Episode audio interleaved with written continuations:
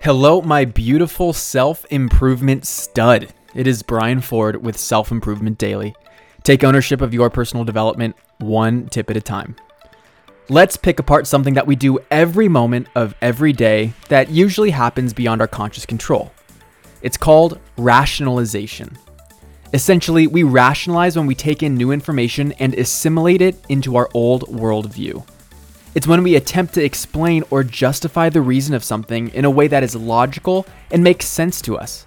But the difficult part about this process is it is incredibly biased because the meaning you extract in the rationalization process is meant to be compatible with your previous belief systems.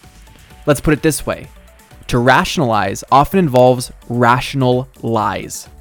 Without having an awareness of the pressures that bias our judgment, we have a tendency to use new information as evidence that validates our previous belief system. That's the inherent danger of rationalization.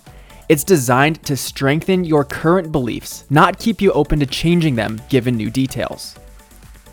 So, what can we do to keep an open mind? First is to assume the identity of a lifelong learner. When you accept the fact that you're always a work in progress, always your own experiment, you're no longer threatened by information that potentially disagrees with your belief system.